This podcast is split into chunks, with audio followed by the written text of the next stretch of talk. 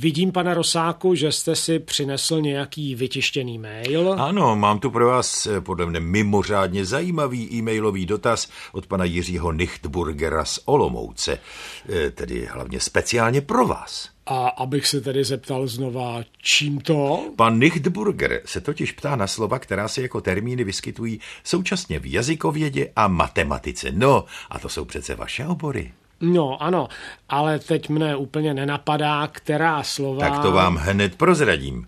Pan Nichtburger píše, cituji. Vážení pánové Rosáku a Olivo, teď pár řádek přeskočím dále. Vystudoval jsem brněckou techniku a i když už je to dávno, pamatuji si z matematiky, že jsme v ní probírali takové křivky, jako je elipsa, hyperbola nebo parabola. Teď jsem ale zjistil, že se tyhle termíny vyskytují i v jazykovědě.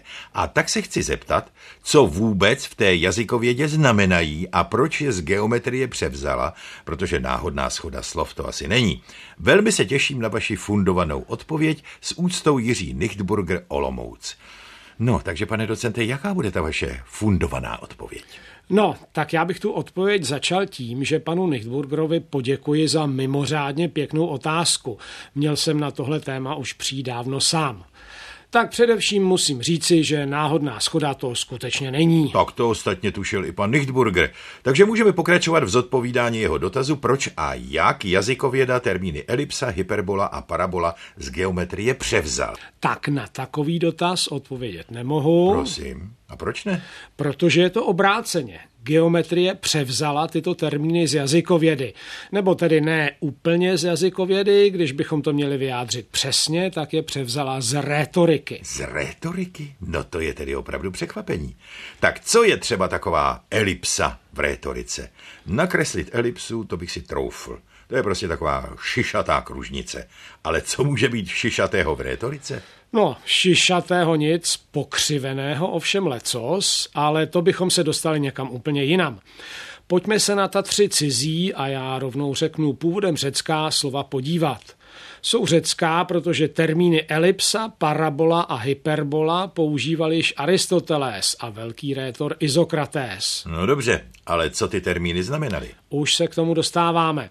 Abychom je všechny mohli dobře vysvětlit, musíme začít od paraboly. Tak to je celkem jedno, kde začneme, ne? No právě, že úplně ne, tedy alespoň co se týče toho vysvětlení významu těchto slov v matematice. V lingvistice nebo v rétorice by to jedno bylo, ale protože se nás pan Nichtburger ptá i na význam těchto slov v matematice, opravdu musíme začít od paraboly, protože ač se to možná nezdá, tak v tom geometrickém významu jsou termíny elipsa a hyperbola odvozeny od paraboly, která je v tomto smyslu primární, základní. No dobře, pane docente, začněte od čeho chcete, ale hlavně, abyste už začal. Ano, takže začínáme od paraboly. Řecké slovo parabolé se skládá ze dvou částí. Ta první je para a znamená v našem případě zhruba podle, podél. Ta druhá část bolé je odvozena od slovesa balejin a znamená hod, házení. Balejin je tedy házet a je od něj odvozeno i slovo balistika, je to tak? Je to přesně tak.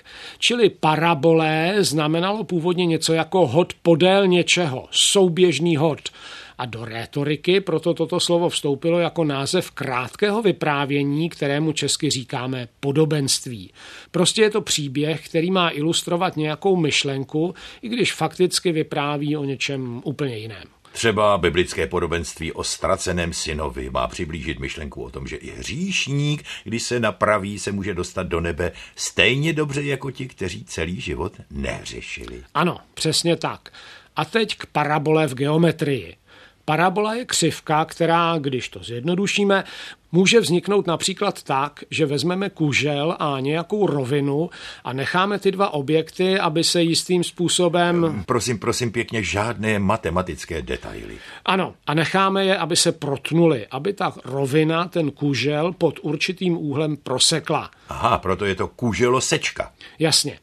A tomu objektu, který je tím průsečíkem, tedy tím, co je společné jak tomu kuželu, tak té rovině, říkáme parabola.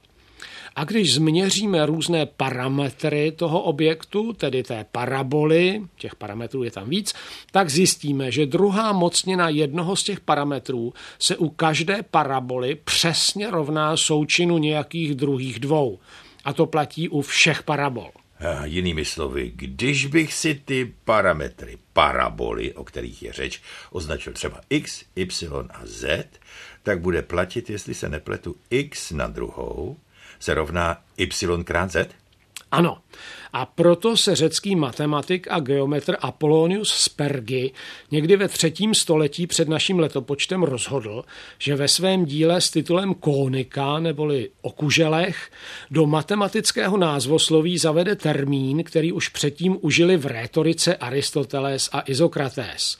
Prostě ta druhá mocnina x běží paralelně jako y krát z. Jsou to sice úplně různé parametry, ale v podstatě ta druhá mocnina x dává vždy stejný výsledek jako ten součin y krát z. Stejně jako to podobenství o ztraceném synovi říká to, co by se přímo vyjádřilo tím, že i napravený hříšník a tak dále. No, já jen doufám, že vašemu odbornému výkladu rozuměli i posluchači bez technického nebo matematického vzdělání.